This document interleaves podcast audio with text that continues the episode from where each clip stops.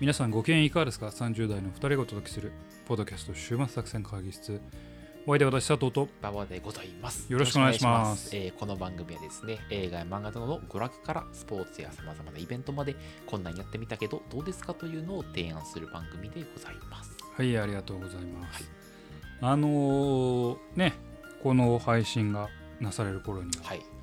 馬場さんがねもう結婚式を終えてあ、そうですね。はいという。ことでございますけれども、あのーそういうね幸せなめでたい席でねはい。ちょっと思うことがあるんですよ初キスはの話っては大体面白いじゃないですかあ。ああ。誰の初キスの話？そうかな。うんうんうんうん初キス大喜利したらうん 多分みんななんか結構あの面白いネタを持ってると思うんですようん。ね。初キス大喜利？うん、ほ俺初キス大喜利うん初キスの場所う。うん。はしたら俺うん多分結構笑い取れると思うんですよ。あはあはあお俺の場合。お前そうなんか。うん、そんな自信あんのか。自信あるああ。あ言おうか？あ。ああ。結構面白いとお思うねんけど。お期待値上げてくれや先に。何やねん自信がちょっとなくなああってきたけあああどあどこだ？平城京跡。ちょっとおもろいな。あ、京都か。あ、そうか、そうか。いや平城奈良や。奈奈良や。平城京。だからこうう。初キス大喜利うんで。それ大喜利ちゃうけどな、普通に。いやだから普通に言ってるだけだからガチな話ボケてるわけでじゃないから。もボケてるわけじゃないけうんど、初キスは大喜利になると思うと 絶対に何か面白い話場所が普通でもうんなんか間違えてこんなことしたしました本当はもう軽く口をチュッてするだけうんなのにうん。間違えて舌入れてもうたみたいあなああ、それはあれ話とか。あの、えっと、人生のハファーストキス。そうそうそうそうはいはいはいはいはい。はい。なるほど。っ。てなると、うん。絶対人間の初キスっていうのは要は緊張が男も女もね、うん。絶対最初はさもうドキドキやん。はあ、はあは異性と。うん。初めて、あ、うん。あ中には異性じゃない人もいるかもしれんけ うんうんどそうやな。あ異性と初めてさうんうんキスするわけですうんようんちょっとこっちとらもドキドキしてるわけですうんうんよね、うん。その時にどこでうん誰がどうやってうん絶対に面白いこと隠れてますよ。はあ、はあはあはあはあはあはせやろ、ちょっと待ってくれ。俺今一生懸命思い出してんねんけど、うん、相手は思い出てんねんけど相手はあの人やろ？あの人やけど全然な記憶が薄いんだもあそうなんや。う覚えてないかもしれんもはあやそうなん？場所はうっすらここやったんじゃないかとかなんか今うっすらあこうやったかもなと思いながらあんまりね脳裏に深く刻まれない もうちょっと忘れるあそうなん？ああの忘れるべき記憶。あそうやな。ちなみに場所はどこなん？あのー西宮というああのガーデンズの近くの公園か。まあそうやな。そのあ公園やとにかく。うんそうい夜の公園や。あ夜の公園そうそうそう。うんうん。ナイトパークやな なんで英語で言うたん？ナイトパークあナイトパークや、うん。うん。えそんな面白いあ話ない面白くない？えそうとなんや。な俺は今度あなたの結婚式であごめんなさい。この放送は結婚式後なんですけど、えーこの収録は結婚式前なんで、はい。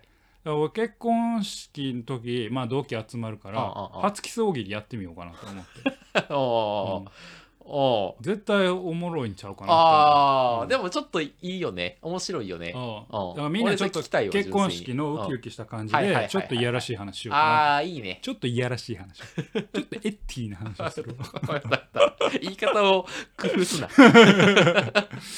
そうそうしてみようかなと思うやってみようやってみよう。確かに、うんちょっとねその祝福的なねそうそうそうそう。空気感じゃないとできないよね。できない。なかなかね。初キス大喜利あよしよしよし絶対やな俺の中では絶対一人一つその初キスの中に面白い要素があるんじゃないかみたいな。あーちょっと覚えてるかな。いや例えばさもう焦って2回目しようとしちゃって。あもうなんかやめてって言われたとかあはいはいはいはいはいはい。まあそういう苦い思い出みたいあああああああでもなんかそういうのは聞いたことはあるよね。な、うんうん。うん。そういうのを期待してしまう。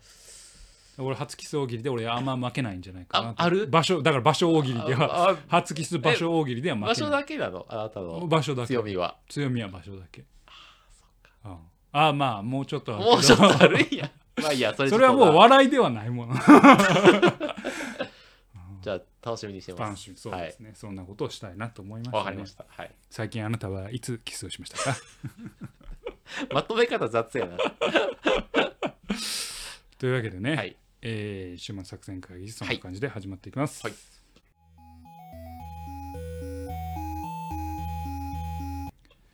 さあというわけで今日も会議を始めましょう。はい今日の会議のテーマは何でしょうか、はい、今日の会議のテーマはですね、えー僕のヒーローアカデミアをですね、取り上げたいはい、ヒーロー会議ですね。ヒロアカですか、はあらまあその王道ですね。いや、確かに。今こうアニメはチェーンソーマンがやっててチェーンソーマンにあれうちてうちっていうかこの番組まだチェーンソーマンやってないです。ファイヤーパンチだけですよ、やってない。うん。うんうんチェーンソーマンやりたいね、どっかでね。うん。うん。でもまあその今ね、まあ、ブリーチもアニメやってますけれども。ブリーチ。とかチェーンソーマンではなく、ヒロアカです。まあヒロアカもね今はい。またアニメが第6期かな、はいはいはい。やってますから。そうヒロアカの話。いや、ヒロアカはね、ずっとやりたいなと思ってたんですけど、なんせ長いし、はいはいはい。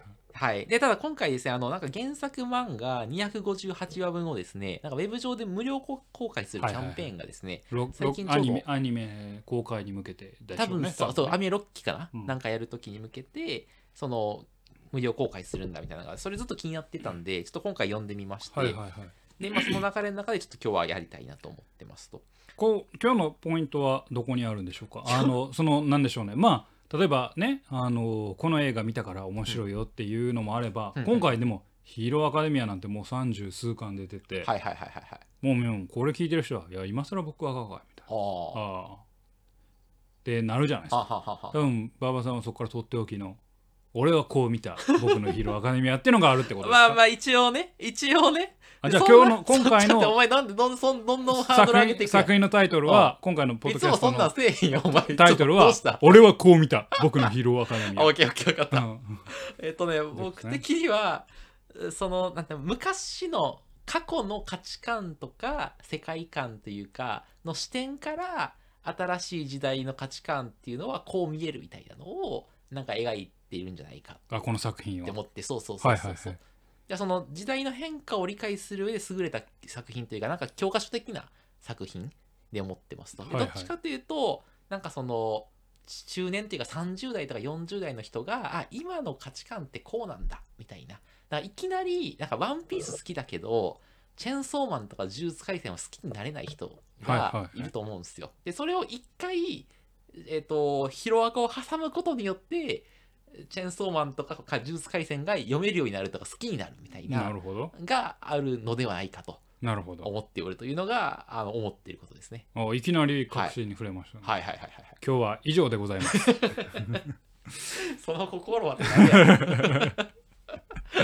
なるほど。ねえ俺もっと好きなキャラクターの話とかするのかなと思って。俺いつもキャラの話せえへんや。ん。え、キャラいる？好きなキャラ。新宗くん新宗くん好きな。新宗くんと、うん。あのお前あれやろ？ダークシャドウのやつやあろダークシャドウの彼。えーっと名前忘れした。黒影くんやったっけ？黒影くんじゃなくて。床闇くんやあ床闇くん、はいはいはい。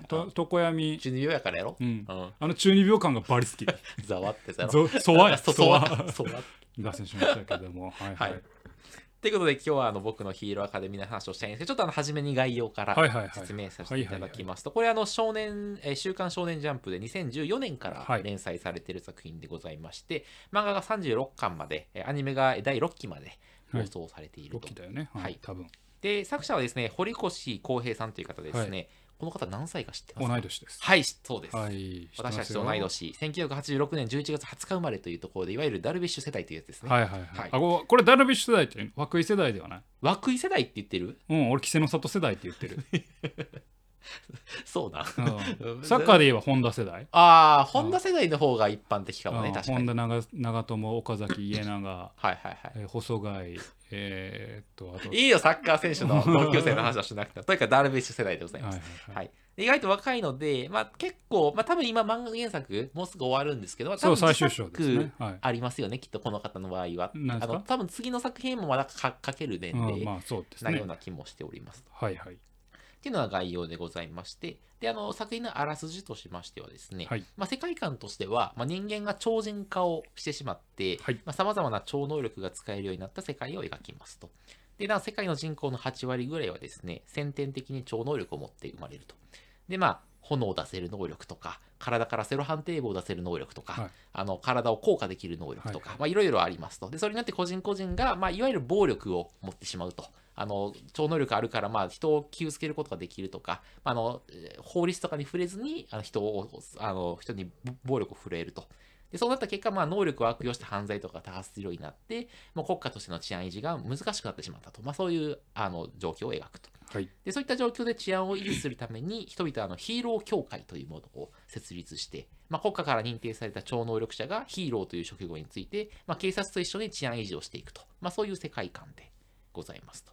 でここでの多分ポイントは、まあ、誰がどういう超能力を身につけられるかみたいな先天的に決まると。ここはあのハンターハンターとの大きな違いでますだね。ハンターハンターどうしよういや、ええやんけ、お前。ハンターハンターと同じ超能力もねえけど、能力はもう決められていると。だからその能力のことを皆は個性と呼んでいると。だから先天的な才能であり、その人独自の能力だから個性ですと。で、個性は選べないので、まあ、自分が望まないような能力を先天的に持って生まれてきてしまうとか、まあほとんど役に立たない能力を持ってきて生まれてきまったせいで、もうその時点であの無能扱いするやつも生まれてくると。あとなんかその、で、超能力が発現したことで、まあ、人間同士の能力差が大きくなって、いわゆるあの、格差ですよね。の問題がすごく大きくなって、まあ、人々の不満、不平の温床になっている。みたいなのが、僕のヒーローアカデミアの舞台設定というところでございます。なんかすごいいい舞台設定だなって、あの、現代的なものを描くにはいい舞台設定だなというふうに思っておりますと。でちょっとだけもうちょっと説明する。あと主人公がですね、えー緑谷伊豆くんという少年なんですが、えー彼は少年少年えー将来ヒーローになることに憧れていると。でだけど、彼は無個性で生まれてしまったんですよね。個性がないと。で、なので、あのーまあ、あ生まれ育ったの才能によって、まあ、夢を、あヒーローになるという夢をですね、諦めなければならない状況になったんだけど、まあ、ある事件をきっかけにあのオールマイトというナンバーワンヒーローからの個性を継承すると。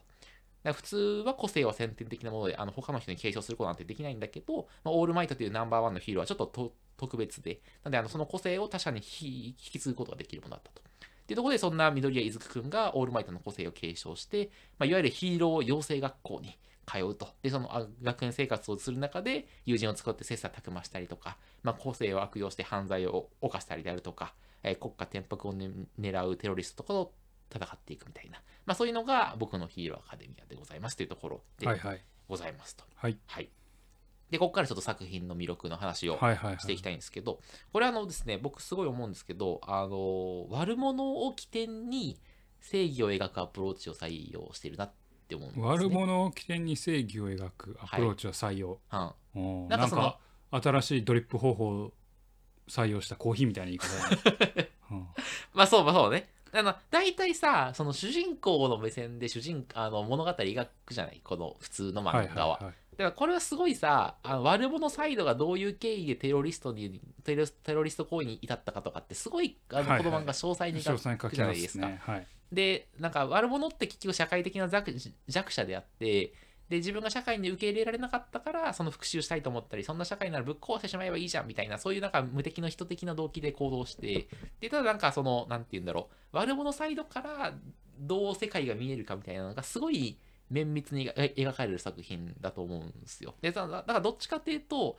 この作品好きな人ってそういう悪者サイドとか弱者に読者が共感してて、なるほど。で、なんか多分、悪者サイドのファンが多い作品なんじゃないかな、これって思いますと。俺サッドマンズパレードバリ好き。誰それ？でサッドマンズパレードってあのあのあいつですよ。えー、トゥワイスでの？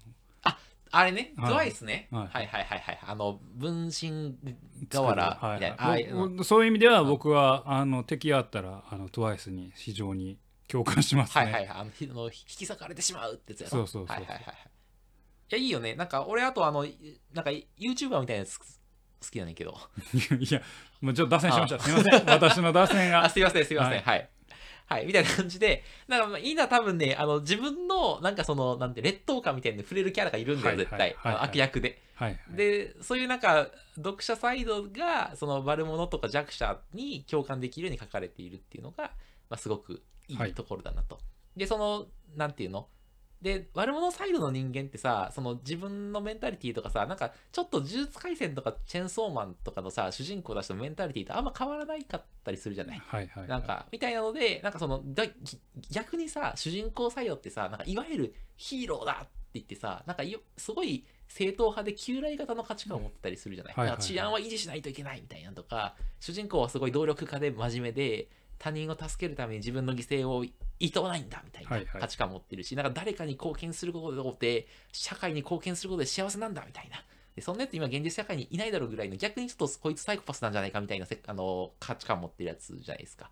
だそういうなんかあ主人公側がちょっと変なやつでどっちかというとその自分たちは悪者サイドにいるし今のそのチェーンソーマンとかの主主人公とかも結局同じようなメンタリティ持ってるのからいわゆる既存の正義みたいなものを相対化して見てる作品だよはないとはいはいはい思っていてその弱者の視点で書いて描かれているのが僕はこの作品はすごいいいな。だからそういう意味での現代的な教科書だななるほでど。思っておりますと。はい、もうちょい喋りますか。どうぞどんどんはい行きましょう、なんか今日も語りたい、はい。語り尽くして。はい。語り尽くしてください本当に。いやでも佐藤さんそろそろ入ってくるかなと思って。は いあじゃあいきます、はいはいでだそのなんか敵チームと主人公チームを戦わせることでなんか何が正しいんだっけとか、うんうん。そういうのを、まあ、読者に考えさせられるような体験になっているのでなんかそのなんていうの昔道徳の教科書で習ったようなその正義とか助け合いみたいな話がいやあの片や主人公チームをやっててさでその彼らは楽しい青春を送送っていてで彼らはさなんか割と個性ではさ恵まれてるわけじゃないでそういう人たちが正しい青春を送って出てしかも社会的な名声を得ているようなヒーローチームっていうのがあってで片や社会から阻害されて生きづらさを感じつつも、まあ、自分の居場所を頑張って作るために一生懸命もがいた結果そのテロリスト的な行為に走ってしまった敵チームっていうのがいてでまあ誰しも敵チームの方にちょっと共感するわけじゃない。なんかヒーローチームって結局そのヒエラルキーの上の方の人たちばっかりだからさ。みたいなとこでなんかそのあ誰なんか敵チームの方が俺たちに近くないみたいな。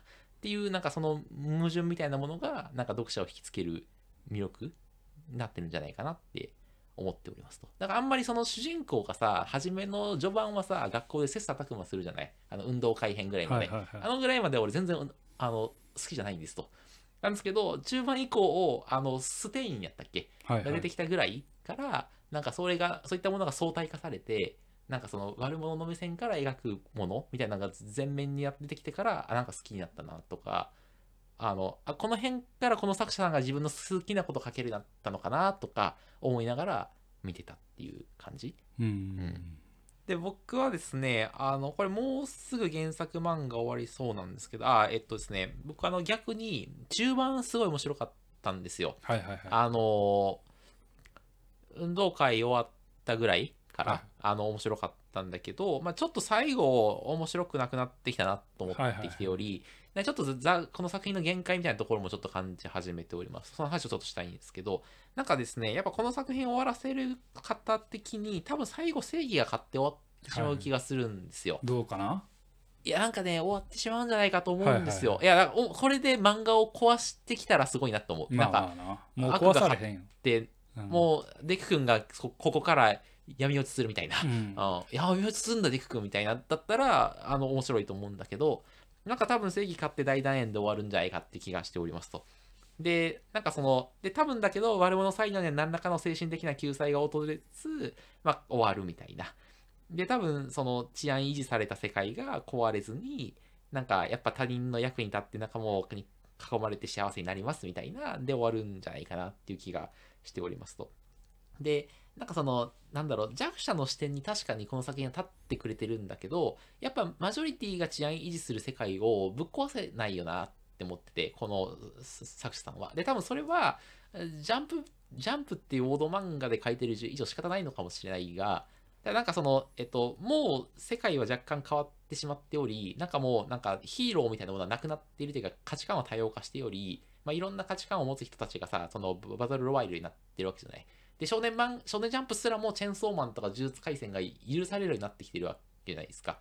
で、なその中で、その、なんて言うんだろうな、あの、この漫画は、なんかその、旧来の価値観をすごい信じてる人に、その価値観を相対化してさ、なんか新しい価値観にアップデートを、アップデートすることを支援するみたいなことを支援してる一方で、なんかあんまりその新しい価値観を生きてる人にとってはなんかせ多分積極臭く映るんじゃないかなっていう気はしている、だから多分その辺で終わるのかなみたいな。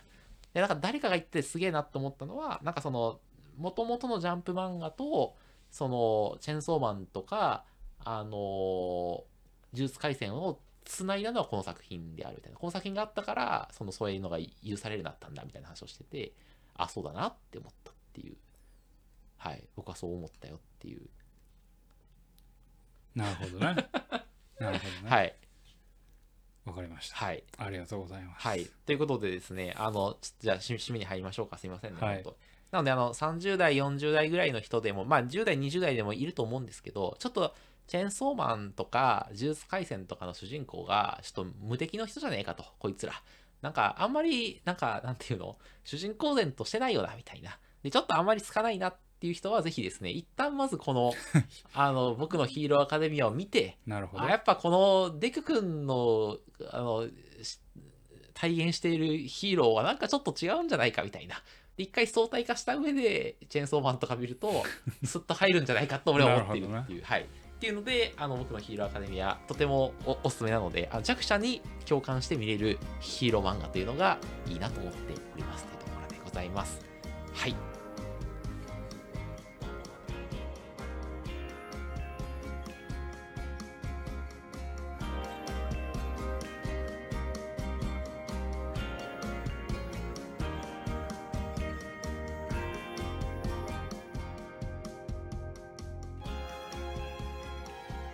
週末作戦会議室でお便りをお待ちしております。えーお便りはポッドキャストのメモ欄に記載されたリンクよりアクセスいただき、島子作戦会議室ホームページ、メールフォームよりお願いします。またツイッターもやっています。週末作戦会議室ぜひ検索ください。お便りはツイッターにいただいても結構でございます。というわけで今回は僕のヒーローアカデミアの話でしたけれども。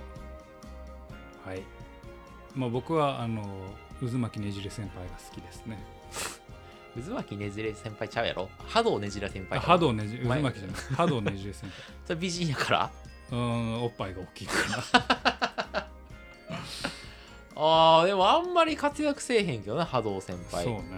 うん。けど新宗君も好きなんで新宗君好きなのうんね新宗君は俺一番ねやっぱ筋肉鍛えていやるから。いあの感情移入しちゃう。あの無能ががん無能というか、うん。まあデクは主人公だからうん無能だけどうん無の無無能力無個性から強くなってるけどかんやでね。新宗君は普通科でまあ特殊で使い特殊な能力やけど使い勝手が非常に悪い能力で普通科からどうやってヒーローになるのかっていう。あそこは多分もうなんか感情移入しちゃうなと思って。ああそうなんや。うん。そこなんやそう。やっぱポイントは。だダメな人間というか劣ってる人間が頑張っていくっていうところあはあやっぱあの共感してしまう。あ床闇くんが好きなのは中二病だから。中二病がたまあらない闇をうがつなんとかとかいう技が出てくるあの中二病が感がたまらんから。あとホークスとかも好きかな。あほうあのなんかこの漫画さちょっとまだ戻ってしまうけど、はいはい。あのキャラをさそのどういう人かっていうのをさスッとつかませるのすごいうまいよな。あうまいね。それホークスの初めの登場シーンのところであすごいなって思って。ホークスはすごくいいと思う。こういうやつやでっていうあの公安のな、うん、かな？それくらいキャラの話すればね。ああ、うん。でもキャラの話で言うとさなんかすごいこのさ一人一人のキャラ立ってるよね。あのキャラすごい多いけどそうねうん。そうね。なんか誰かが誰かのなんか金銭に触れるようになってるような気がするわ。あのキャラの立て方のうまさはまあ多分ジャンプ漫画でもうまい方じゃない、うん。ワンピースももちろんうまいと思うけど、うん。あのやっぱり漫画はキャラクターかなって思う。まあストーリーはもちろん大事なんよ。ああ大事やねんけど漫画はやっぱキャラクターをうまくうん。まあまあていうか物語はね結局俺キャラクターやなって最近思うんやけど。あそうなん。キャラクターをどう立たすキャラクターをどういうストーリーに飛び込ませるかな。はいはいはいはいだと思ってキャラクターの立て方が結構大事だけうんだけど少年漫画は特にキャラクター大事だなってなるほどね。めちゃくちゃ思うんやけれどもその中で、うん、キャラクターの立たせ方がうまいのはやっぱり売れてる漫画だけあって「ワンピースとか僕のヒロアカにはうまいと思ああう。うん。でもさ若干さあのさキャラクターが戦ってる時に過去の回想シーンが流れてあのこういう過去があったからこうな戦ってるんだみたいな回想されるパターンあるやん、あのあるある。小田栄一郎フォーマットあるやん。あるあるある。俺もうちょっとあれはさちょっとなんか繰り返されるのはちょっときつくなってきたわ。あそれ僕のヒーローアカデミアもそうやん。あそうそうそうやねうん、でそれがもうちょっと小田栄一郎フォーマットやなこれはと思って。あのーそうなんですよね。実はこれまあ脚本の話なんですけど NHK かなちょっと忘れましたけうん。どドラマでうん。できるだけ回想は入れるなってあ言われてた。昔はずっと指導されてたらしいへえ回想はあの物語の進行を止めるから。うん、小田栄一郎に至っては1年ぐらい解説するもんな。そうそうそう、ん。で回想って何のためにやってるかと説明なんですよ。うんうんうんうんうんなぜならばこの人はなぜこうやったか、うん。なぜならばね過去にこうやってやから、本本軸は動かないわけですよ、うん。うん。本当は本当は、本数本軸だ本数字はうん。動かないわけですよね。だからあんまり脚本書くときに回数はやるなって昔はこう脈々と伝わってきたんやけど、うん。まあいかんせん多分「ワンピースのヒットもあるんでしょうけど、まあ必ずしもそれだけじゃないと思うんだけど、えーちょっとストーリー語りは多いよね。うんうん。あのあ過去語り。こういうことがあってね、うん。まあね、うん、そうそんな気がしますね、うん。あまあ、僕のヒーローアカデミアもそうやと思うし。そうだね、うん。うんはい、でもあのキャラの書き分けはすごい。あのあれっぽい。あのワールドトリガーに並ぶぐらいのあのワールドトリガーほど人出てこないけどちゃんとあのその分綿密に書いてるな、うん。まあこいつはこういうキャラで、あの人ね絵絵うまいしね。うん。めちゃくちゃ、うん。キャラ設定とかは本当凝ってるというか時間使ってるんだろうなって思うわ、まあそうね、そううんハドねじれ先輩ぐらいやと思うわあんまキャラ薄いのいや、ハドネジ先輩ほんまにいいよ。ほんまに。めちゃめちゃいいと思うね、おっぱいの話しかしてない。いやいやいやいや。何がいいタイプタイプ。タイプってお前でも女の子のキャラの顔結構似てるけどねそういう意味では、あーそうか、うん。なハド先輩と確かあのハド先輩うららかちゃんうららかちゃん顔結構似てるし。ああそうやな。ちょっとふくよかにしてるだけやから 確かに思うし、うんそれどうでもいいですけどね。はい。というわけでね、はいまあ、頑張っていきましょうよ。